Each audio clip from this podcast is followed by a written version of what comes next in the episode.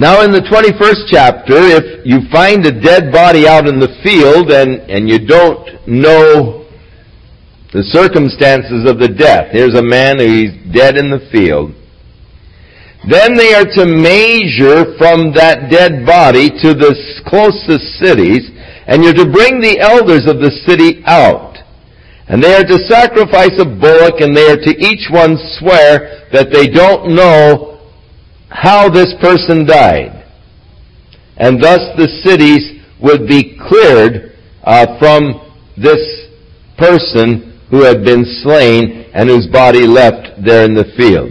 And so it was sort of a inquest kind of a thing uh, for the dead, and uh, in order that um, there might be sort of the, the innocency uh, from Now, if you go to war against your enemies and you happen to see a beautiful woman among the captives and you want her for your wife, you may take her for your wife, but first of all, she has to shave her head and to pare her nails. And then, for 30 days, she is to put off her robes of captivity, and after 30 days, you may take her as your wife. But when you've taken her for your wife, then you find out you don't like her, then you can't sell her. Now, in those days, of course, they would, you know, they had slaves and they sold people, and, and the captives were usually sold as slaves. But the fact that you've taken her for your wife, you can put her away, you don't have to stay with her, but you can't sell her as a slave. You can't make merchandise or money off of her. Now the man has two wives. And he loves one and hates the other. If the one that he hates has his firstborn son, and the one he loves has a secondborn son, you can't reverse the inheritance. You can't give the second son who was from the wife that you loved the, the first inheritance. You can't reverse the inheritances on these sons. It doesn't matter if you didn't care for her so much. You've got to give the firstborn son the first inheritance. Now, of course, in those days, stubborn and rebellious kids got into real trouble because um, if, if you've had a child that's stubborn and rebellious, you spanked him, done everything you can to correct him, he doesn't behave, then you bring him before the elders and say, I have a stubborn, rebellious kid here. I've done everything I can to correct him. He's incorrigible. I can't handle him. Then they would stone him to death. So, uh, you, you'd say, my son is stubborn, he's rebellious, he'll not obey, he's a glutton, he's a drunkard. So the penalty was being stoned. Now if a man has committed a sin worthy of death, and he be to be put to death, and thou hang him on a tree, his body shall not remain all night upon the tree, but thou shalt in any wise bury him that day. For he that is hanged on a tree is accursed of God, that the land be not defiled, which the Lord God gives you for an inheritance. Now, this of course becomes interesting to us, any man who was hung on a tree was cursed of God.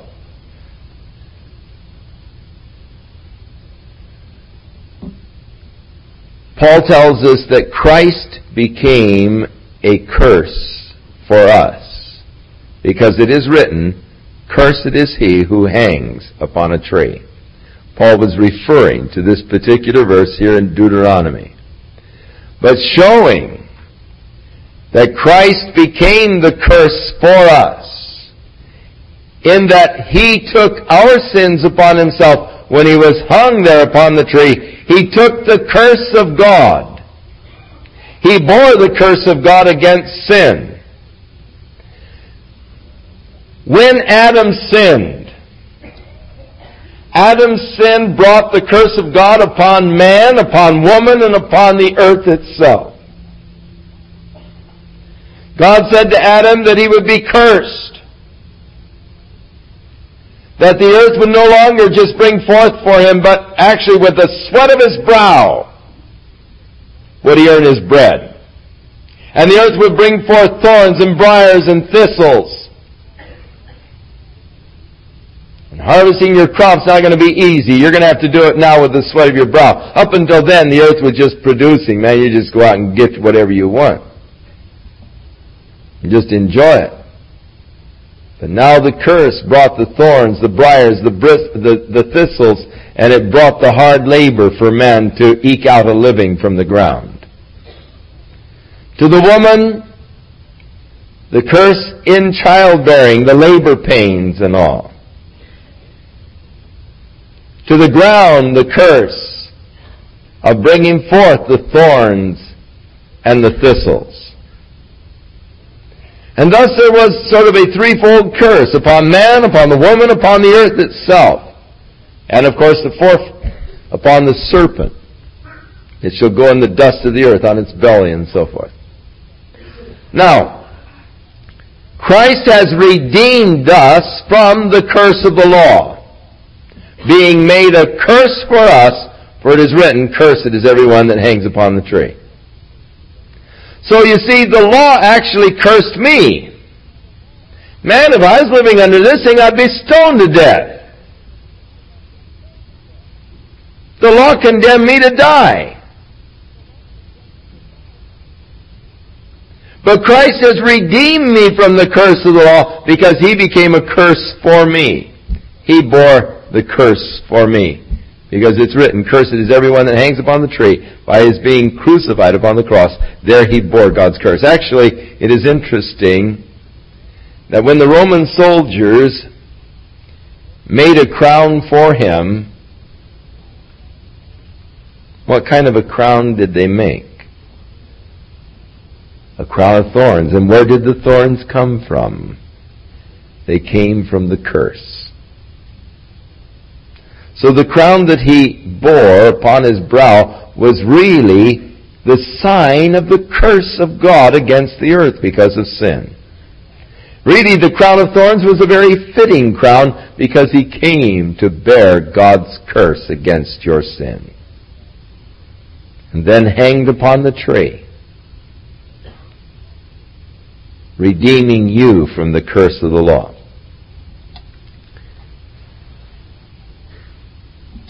Now in chapter 22, in those days, they punished people for non-involvement. If you saw your brother's ox or his sheep going astray, and you just sort of try to ignore it, you don't go out and get it and so forth, then you're at fault. You shall in any case bring them again to your brother. And if your brother is not near to you, and you know him not, then thou shalt bring him into your own house, and you shall keep them until your brother seeks after them, and thou shalt restore them again. In like manner shalt thou do with his ass, and so with his raiment, and all that is lost of thy brothers, which he has lost, and thou hast found, you're to do likewise. You may not hide it for yourself. In other words, if you find something that is lost, you're to seek to restore it to its proper ownership. You're not to try to hide it for yourself. Now, if you see your brother's ass or ox fall down by the way, and you hide yourself from them, and not turn to help and to lift them again, then you're at fault. Then a woman is not to wear man's apparel, nor is a man to put on a woman's garment. For to do that is an abomination unto the Lord. Now, actually we are, you know, living in a weird age.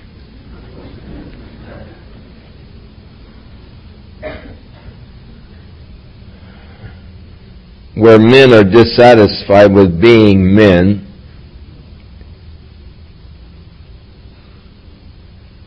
And are having operations to become women.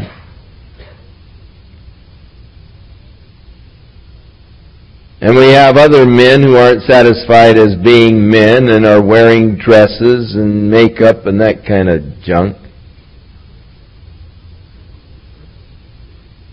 And sometimes I wish I were living under the Old Testament.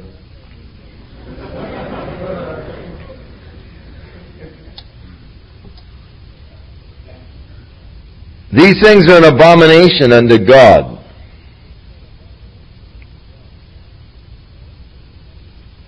Now, they say, oh, but what about a woman wearing, you know, a pantsuit or something? Well, let me tell you something. I'd never wear one of those pantsuits that the women wear. I don't consider that men's apparel at all.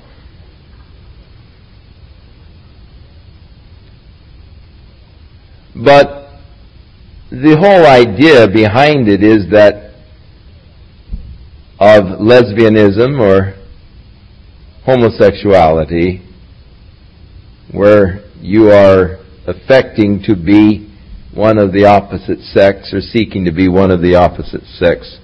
And, and that's what is actually being, you know, what he's coming down on here. Women who are trying to be men and men who are trying to be women. Now it is interesting, if you see a bird's nest and the bird is sitting on its eggs or or whatever, you're not to really disturb it. If there are little young birds, if you want to take the little young birds, you're not to take the mother too. But you're not to disturb a mother bird sitting on its nest unless the birds are big enough to make it on their own. You want those little birds, that's fine, but you can't take the mother with them. Gotta leave her go free. When you build a new house and you're putting on the roof, you've got to put supports around so no one falls off the roof and, and gets hurt while they're working on your house. If you sow in the vineyards, you're not to sow with diverse seeds. You're not to plow with an ox and an ass together. You're not to wear a garment with different sorts of materials, woolen, linen together. You are to make these blue fringes on the quarters of your garments. And now the law of marriage. If any man takes a wife and goes in unto her and hates her, and gives occasion of speech against her, brings an evil name upon her, and says, I took this woman as my wife, but she wasn't a virgin and you make these kind of accusations against her, then her parents are to bring forth her tokens of virginity. Now, in those days when you had your marriage ceremony and you went in for the nuptial rites, actually, you would take a cloth and hand it back out to your parents, proving that you were a virgin. And they would save that. And then if the guy you married turned out to be a dirty dog and he says, oh, she wasn't a virgin when I married her, that kind of stuff, started spreading evil stories, your parents would bring out the tokens of your virginity, lay them out before the elders, and you'd be found to be a dirty dog liar.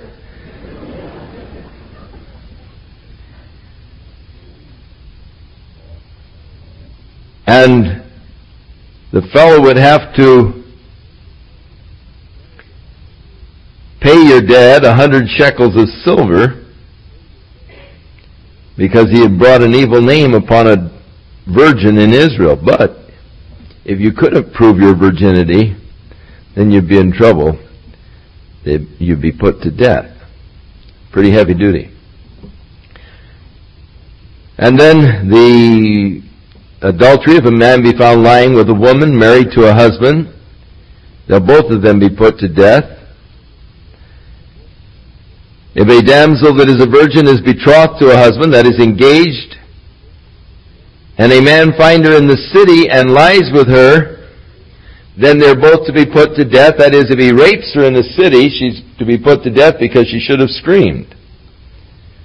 But if she is raped out into the field, then only he is put to death because she perhaps screamed but nobody could hear her.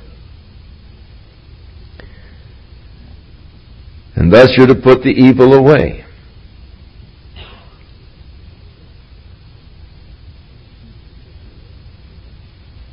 Now, if you raped a girl, and she is a virgin and she's not by her parents to someone else, then you're to take her as your wife to pay her father 50 shekels of silver. In chapter 23, we find those that were restricted from coming into the temple. Eunuchs were forbidden in the temple. An Ammonite or a Moabite was forbidden to the tenth generation for their failure to help the children of Israel during their wilderness experiences and because they hired Balaam to curse them. And you're not to seek their peace or prosperity. However, an Edomite, being the descendants of Esau, and the Egyptians, because you were a stranger in their land, they may be brought into the congregation of the Lord in their third generation.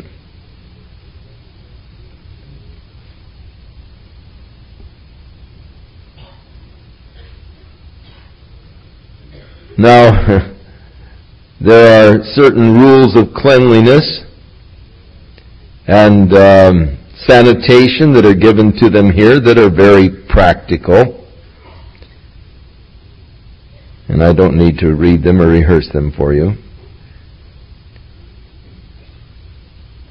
And in verse 15, thou shalt not deliver unto his master the servant which is escaped from his master to you.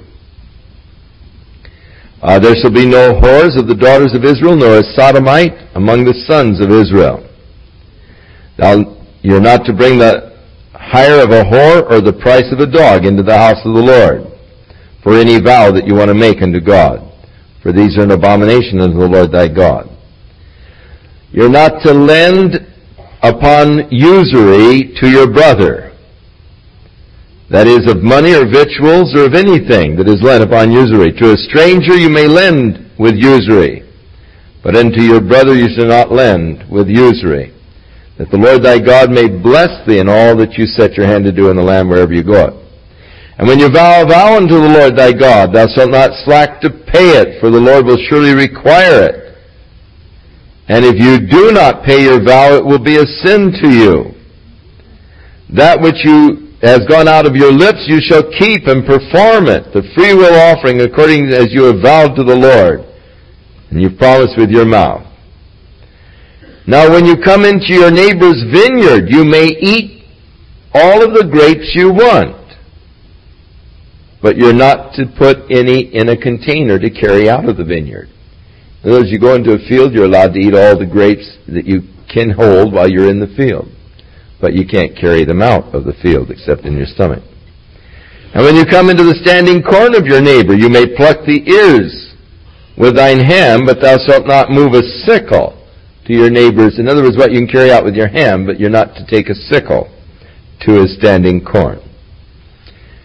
Now if a man has taken a wife and married her, and it comes to pass that she has, that she finds no favor in his eyes, because he has found some uncleanness in her, then let him write her a bill of divorcement and give it unto her hand and send her out of his house. So the law of divorce. Now, what does constitute an uncleanness? A man marries a woman and finds an uncleanness. There are some say, well, he discovers she's not a virgin. No, that's not it. Because that has already been dealt with in the previous laws. If he says she's not a virgin and they can't prove her virginity, she's to be put to death. So it isn't that he marries her and, and, and then finds out he's not, the uncleanness is that she's not a virgin. That isn't what, that's the, been the, was the big argument among the Jews, what constituted uncleanness. And one school of the rabbis said, well, if she wasn't a virgin. But that could not be so because God has already dealt with that under other laws. So it left open what constituted uncleanness, and that is an open issue. Now, surely they became extremely liberal in their interpretation of it, and one school of the rabbis, They, they taught that if she doesn't fix your eggs to suit you for breakfast, that's an uncleanness and you can give her a writing of divorcement. And of course, in those days, divorces were quite easy. All you do is write out, I divorce you, and you hand it to her, and she's had it.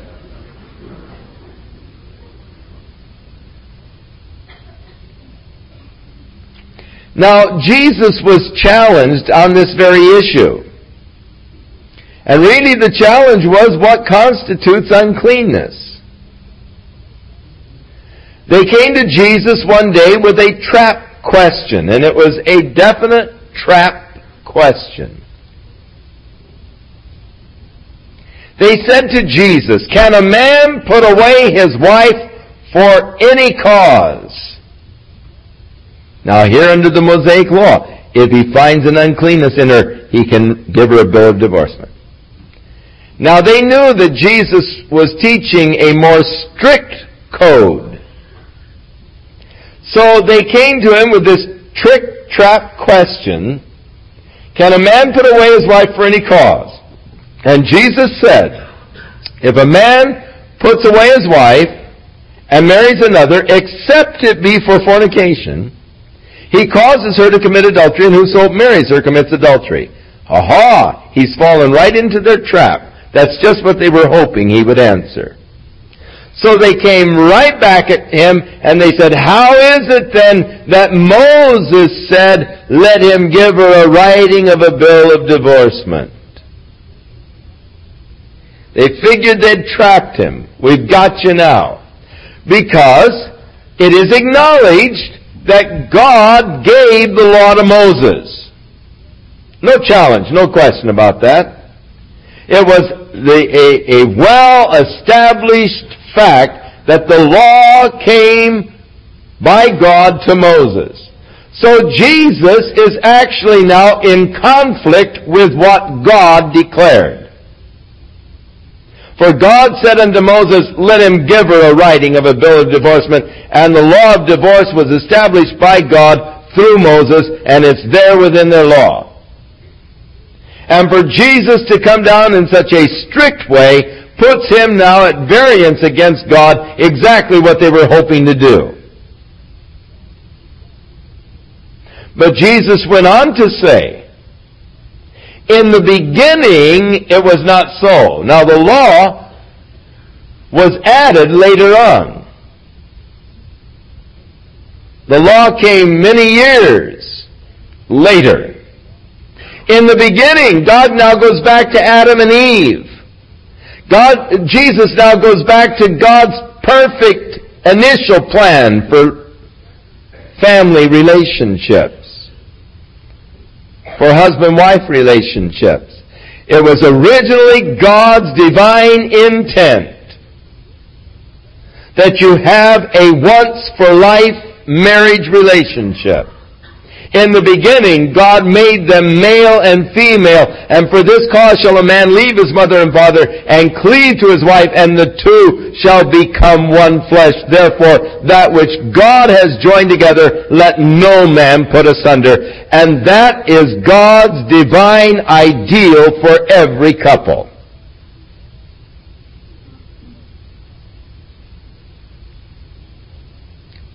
But Jesus said, because of the hardness of your hearts, Moses said, let him give her a writing of a bill of divorcement.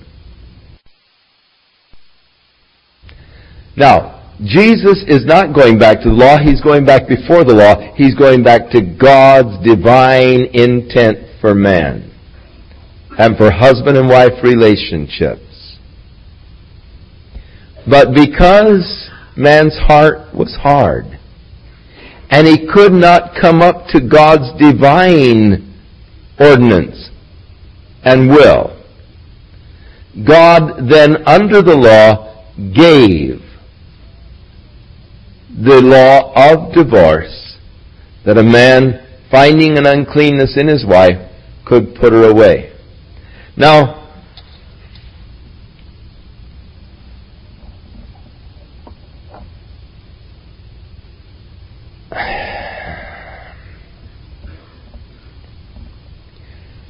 I believe that some marriages are a mistake from the beginning.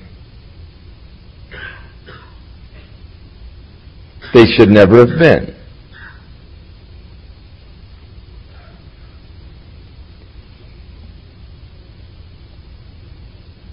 Young people so often getting married have a totally wrong concept of marriage.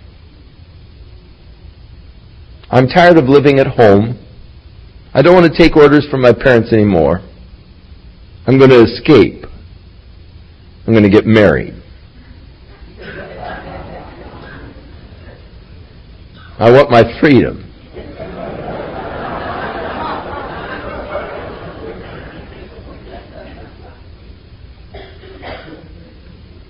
And you say, well, when are you going to get married? Oh, we're getting married the first. The first what? The first chance I get. You know, they're just out to get married. So that many times they do not use good sense or good judgment in their choice of a marriage partner because he was good looking and was a tackle on the football team, played first string and all, oh, you know, I'm in love. But the guy's as mean and rough in the home as he is out on the football field. He has no love, no care, no tenderness. The marriage was a mistake from the beginning. He uses his wife as a punching bag. He gets rid of all of his aggressions on her, and the poor little thing is beat up, terrified. Now, does God say, well, young lady, you made a mistake. You made your bed. You live in it. You're just going to have to settle down and to the fact that you're going to be his punching bag and you're going to live the rest of your life in terror of this brute. I don't believe so. I don't believe that God requires that. I don't believe that God ever intended that marriage be a terrorized experience, you know, an experience where you live in constant terror. I don't think that that was God's intention for marriage ever. In fact, God said to the husbands, love your wives as Christ loved the church and gave himself for it. But there are some people whose hearts are hardened against God's divine ideal, whose hearts are hardened against God and thus they make very poor marriage partners. And God knowing that people could not achieve, that is all people could not achieve His divine ideal, then created the alternate out by the law of divorcement that he gave to Moses, but know that that isn't God's best for a person's life. The best and first ideal of God for a person is one marriage for life. Now, those that have made mistakes or can't live with that, God has developed the alternate. Let him give her a writing of a bill of divorcement. Now it is obvious that this would come early. If he marries her and finds an uncleanness in her, in other words, you, just as soon as you're married, you realize, hey, this was a mistake. Then you're allowed to put her away with the writing of divorcement. Now, if then she would go out and marry another man, and the other man that she married in time would die, and you think, well, she wasn't too bad, maybe I'll take her back. No, you can't do that. You've already put her away once. And thus you're not to take her back again as your wife, this would be an abomination unto the Lord. And so interesting law of divorce that is here under the law that God did give in certain conditions, and Jesus declared the law was given for the hardness of the hearts of the people. Because man could not come up to God's divine ideal. How much best, better if we come up to God's divine ideal. But if you can't handle that, then God has made the out through divorce.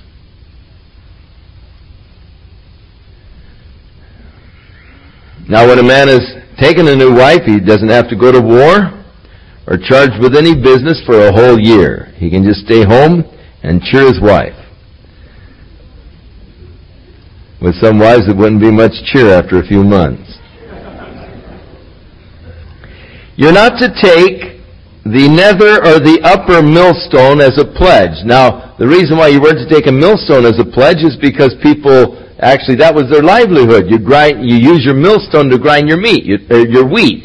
You, and all, if you don't have your millstone, man, you're out of bread, you know. So, uh, you weren't allowed to take these as a pledge for a debt.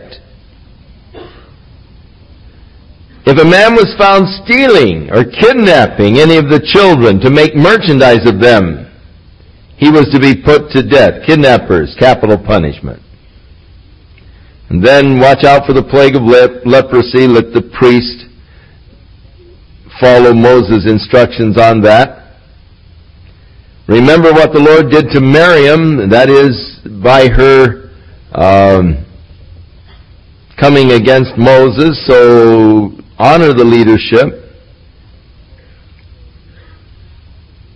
And then further laws concerning the pledges that you could take and the pledges that you weren't to take. You weren't to take a man's blanket as a pledge because at night if he got cold and said, oh God, I'm cold and started praying to God, God would hold it against you because you had his blanket. So you're in trouble with God because this guy's complaining to God and you're the fault, is he? So you don't want to do anything that would cause a fellow to complain to God about his situation because then God comes to you for it. And so, if, if you hire a man, you're to pay him at the end of the day, lest he is hungry and says, "Oh God, I'm so hungry, and He didn't pay me today," you know, and oh, I'm hungry, and then God comes to you because you're the fault of this guy bothering God, and so. Uh,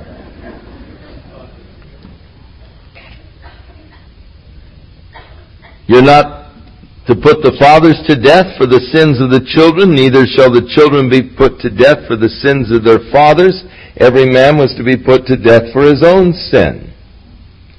You're not to pervert the judgment of a stranger or the fatherless or take a widow's raiment as pledge. God watch out, watches out for the strangers, for the fatherless, for the downcast, for the outcast, and so forth. God, God has a special, uh, tender care for them. Now, when you cut down the harvest in your field, if you remember, oh, I left a sheaf out in the field, don't go back and get it. You just leave that for the poor. They can come in behind you and get it. When you go through and pick your olives, you only pick the olive tree once. Those olives that are still green and not ready to be picked, you just leave them on the tree, and then the poor people can come into your grove and they can pick the olives that you leave. When you go through and pick the grapes in your vineyard, you're to not pick them all. Leave the green ones, those that aren't completely ripe. But you can't go back and pick your, your vineyard the second time. You have one shot through to get your harvest. Whatever's left, you just leave it on the vines for the poor people. So really, it was an excellent welfare program. The poor could always go out into the fields and gather up whatever was left there in the fields. Now I've noticed up here a lot of times when they're harvesting the cabbage and all, actually they leave as much in the field as what they pick almost. And how wonderful it would be if after they'd gone through, rather than plowing under the cabbage, the poor people could just come in and help themselves to the cabbage or the celery or the lettuce or these various fields that are planted up here. Much better than plowing it under. It would be to just say, all right, you know, it's, it's there, help yourself, and let people just come in and help themselves to it. That was what they did in those days. You, you could shake your olive tree once, and whatever shook down the first shaking you could have, but then you had to leave the rest of it, and the poor could move in, and, and thus the poor could actually, uh, you know, gather enough to get along themselves. And so it was a excellent welfare program for the poor. You shall leave it, you're not to glean, for it'll be for the stranger, the fatherless, and the widow. Now in chapter 25 he continues these interesting kind of regulations. If two men have a controversy between themselves, then they come to the judges and let the judges uh, justify the righteous and condemn the wicked. And if it comes to pass that the wicked man is worthy to be beaten, then you are to lay upon him not more than 40 stripes. 40 stripes was the limit. Now 40 is a number of judgment. And they weren't to lay upon them more than 40 stripes. Usually they would lay upon them 39. Because you couldn't exceed 40, and so you want to have mercy tempered with your justice, so the sentence was so often 39 stripes. And that was the sentence that was laid upon Jesus, 39 stripes. Thou shalt not muzzle the ox when he is treading out the corn. As long as the ox is working, treading out the corn, then he gets to eat all the corn he wants. Don't put a muzzle on him, let him eat. If your brothers dwell together and one of them dies, and ha- if, if, if your brethren are dwelling together, one of them dies and he has no child, the wife of the dead shall not marry outside of the family to a stranger. Her husband's brother shall go in unto her and take her as his wife and perform the duty of a husband's brother unto her. And the first child that she bears shall be named after the brother that is dead, that his name not be put out of Israel. So it was a neat little provision, so your name wouldn't die in Israel. You married a gal.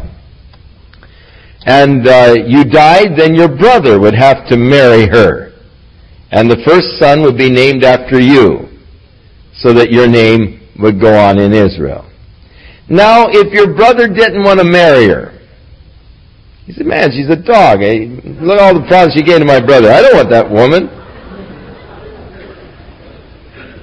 Then he could come before the elders of the city. And he could say, I don't want to marry her. So he would have to take off his shoe and hand it to her. And then she in turn would spit in his face. Verse 9, I'm not joshing you, it's here. Then shall his brother's wife come unto him in the presence of the elders, and loose his shoe from off his foot, and spit in his face. And shall say to him, So shall it be done unto that man that will not build up his brother's house, and his name shall be called in Israel, the house of him that hath his shoe loosed. So you became sort of a villain kind of a guy in Israel after that. You were the dirty guy who wouldn't, you know, fulfill a, a uh, thing of raising up your brother's name or keeping alive your brother's name. You would be called the man from, or the house from whom the shoe was loosed. Uh, and uh, quite a title that you would have to bear. Now, in verse 11, if men are striving together and the wives intervene and so forth, then uh, it all depends on how they intervene. They can be in big trouble. Uh,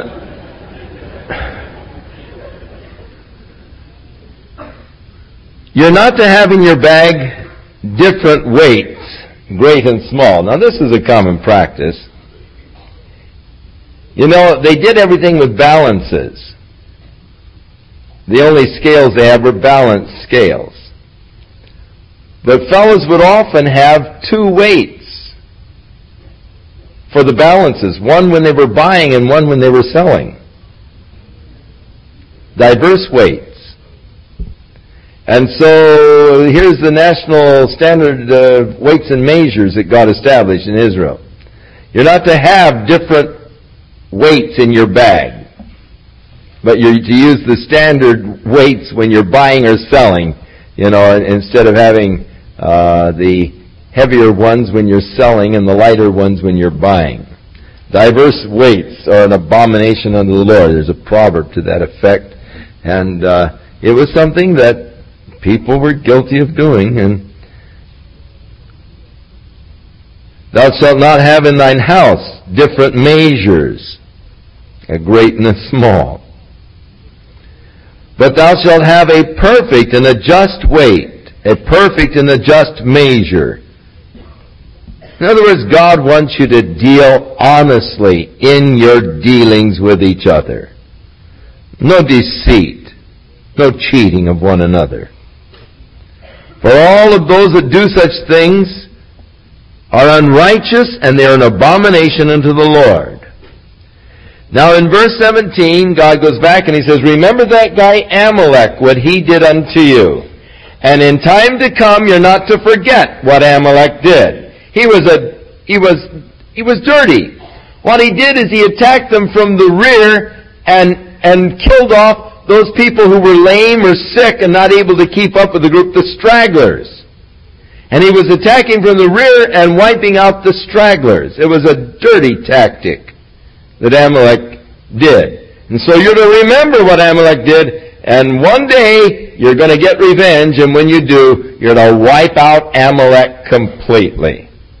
Now the time came when Amalek was to be wiped out in their history, and you remember that Samuel ordered Saul to go out, down and wipe out Amalek utterly. Don't leave anything or anyone alive.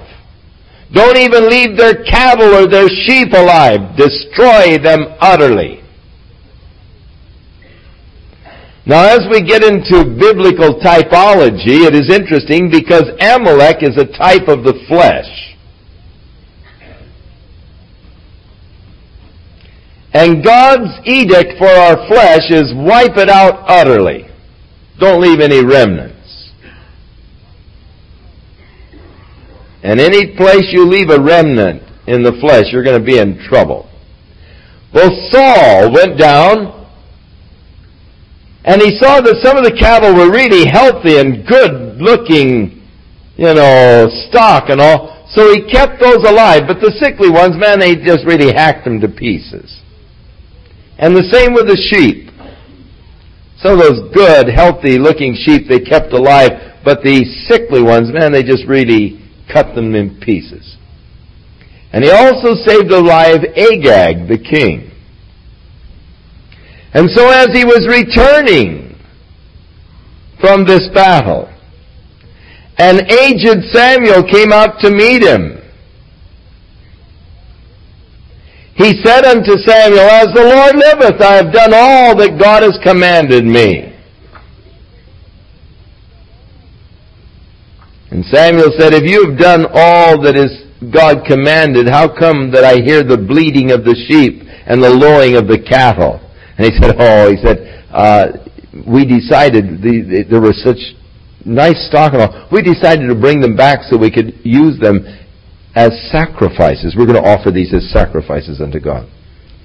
And there is where Samuel answered, Thou hast done foolishly. It is better to obey than to sacrifice, and to hearken is better than the fat of rams. In that you have done foolishly and not obeyed the voice of God in utterly wiping them out, God has now rejected you from being king over Israel. Well now here, uh, back under the law, God had declared that the Amaleks were to be utterly wiped out.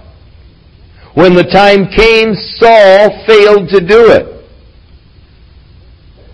Now, do you know who the last Amalek is in the scripture?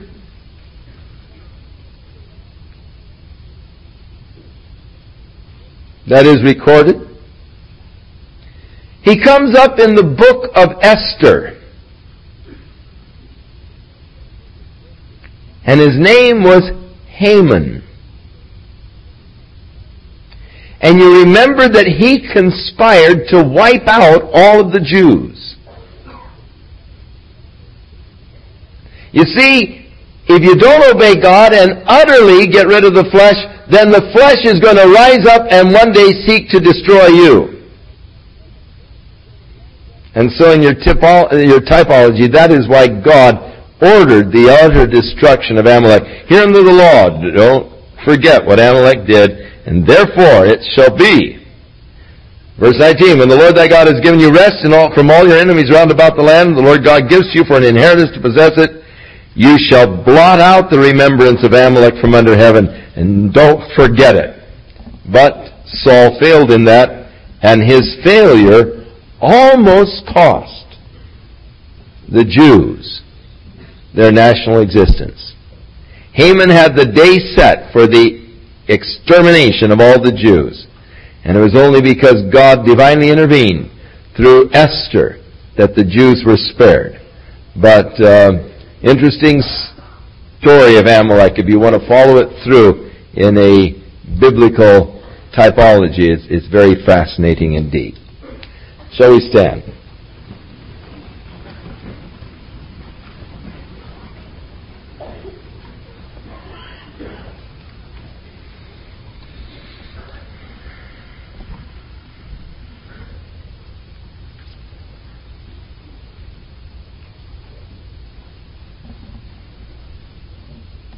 May God's hand be upon your life. In a special way this week, we're entering into the time of frenzy.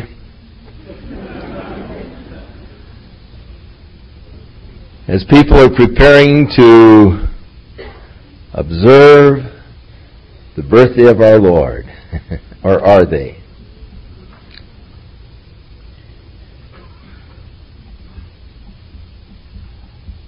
But may the Lord keep you.